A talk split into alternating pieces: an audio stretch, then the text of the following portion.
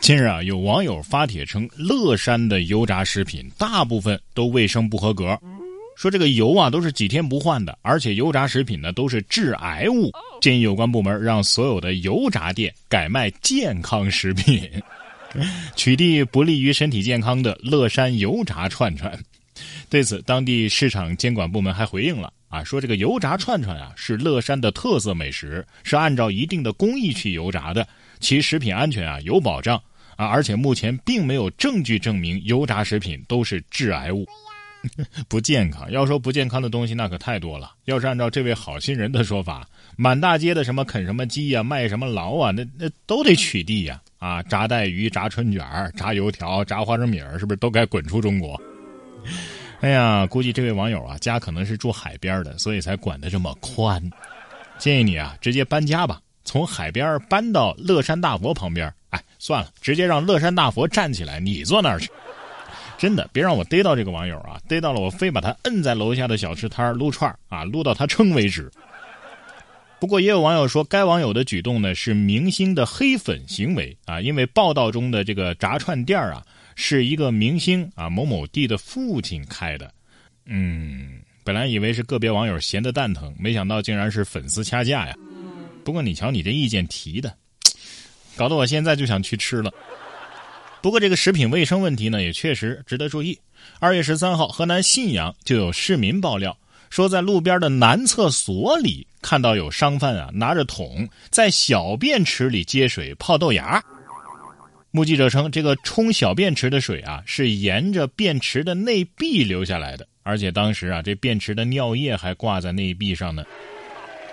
当地的负责人表示啊，这事发地是一个便民摊区，公厕的水啊是供往来的市民啊啊商户啊方便用的，而涉事的商贩啊是为了节省自家的水，因此才接小便池的水给豆芽保鲜。目前，当地街道办已经责令该商户停业，倒掉所有的豆芽，并且做公开的检讨。明白了啊，不去洗手池接水，是因为洗手池放不下桶呗。说真的，像这种路边的菜摊啊，还总是会有人买。有网友说呀，我现在就是一边吃着豆芽菜，一边刷到这条新闻的，感觉自己嘴里的豆芽菜啊，突然变得有点咸了。不过呢，也有人疑惑，在农村老家都拿大粪浇白菜呢，这这有啥不妥吗？闻着臭，吃着香，是不是？接下来要说的这条高速啊，就成了闻着臭、吃着香的美食一条街了。近日，云南的曲靖，一辆满载臭豆腐的货车在银昆高速上爆胎侧翻，车上的七吨臭豆腐全部洒落在了路面，道路通行受阻。惠泽县公安局高速公路交巡警接警之后，迅速赶赴现场，并且通知清障部门救援。现场红色货车侧翻，横躺在行车道和应急车道上，路面是一片狼藉，交通也完全堵塞，所幸没有人员伤亡。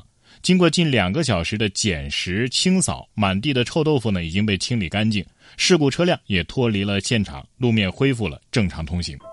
嗨，就着这味儿，白嘴儿吃两张饼都没问题。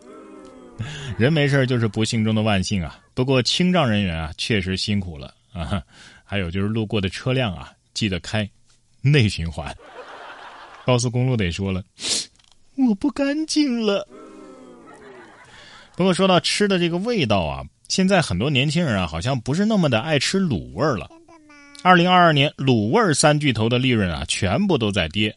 二月十三号，周黑鸭就发布了公告，说预期二零二二年净利润不少于人民币两千万元，降幅啊已经预计超百分之九十。而此前呢，像绝味鸭脖呀、煌上煌啊，都已经披露了业绩预告，净利润预计都将出现百分之六十以上的大幅下滑。年轻人不爱吃卤味儿，我自己也想了一下啊，确实吃卤味儿的这个频率啊有所下降，倒不是我们不爱吃了，而是确实贵呀，随便捡几块一上秤就是二十多呀，半只烤鸭也就这个价呀。不过也有可能有一部分的年轻人啊已经步入中年，开始养生了，口味变清淡了吗？还有网友说呀，我自己试着做了一次卤鸭脖，才明白家长一直嘱咐的最好自己做饭吃，那是有道理呀，因为是真的实惠啊。不过现在年轻人会做饭的人确实是很少，哎，不知道未来这人工智能 AI 能不能代替我们做饭呢？近期随着 AI 机器人在世界范围内的走红，各行各业啊都在掀起了关于 AI 的讨论。在近日举办的游戏产业年会上，游戏科技也成为了最大的焦点。在活动上，中国音数协游戏工委、中国游戏产业研究院、毕马威中国联合发布了调研报告啊，说各行各业啊受访者普遍认同游戏促进了 AI、GPU、渲染技术、云计算、五 G 通信等技术的进步。其中有百分之八十一的受访者认为，游戏对于 AI 技术的发展有着明显的促进作用。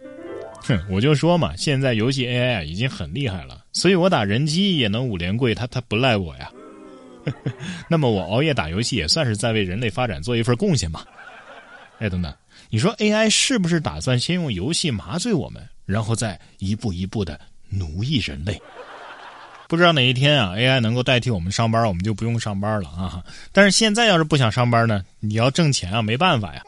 可是像不想上班就说自己去世了的这种事情，我还是第一次见。二月十五号，一代巨星刘文正啊，因为心肌梗塞传出死讯，震惊海内外歌坛。刘文正呢，曾经被华语乐坛称为是偶像始祖，与邓丽君齐名啊。代表作有《兰花草》《外婆的澎湖湾》《乡间的小路》《闪亮的日子》等等等等。而十六号呢，刘文正的经纪人夏玉顺在接受台媒记者采访的时候又改口了，说这个刘文正啊确实发生了心肌梗塞，但是没死啊，救回来了，只是有人啊让他复出，他不想复出啊，所以才假死啊作为借口。但是前一天这位经纪人可不是这么说的呀，离谱的是啊，还有媒体报道说刘文正的二姨出面辟谣，说刘已经多年未和该经纪人联系了。而且人在菲律宾，根本就不在美国。嗯，虽然说只听过这位偶像始祖的歌啊，但是这条新闻还是看的人一愣一愣的，有一种在死亡和活着之间仰卧起坐的刺激啊。这位刘文正老师可能是这么想的：什么都不能让我上班儿。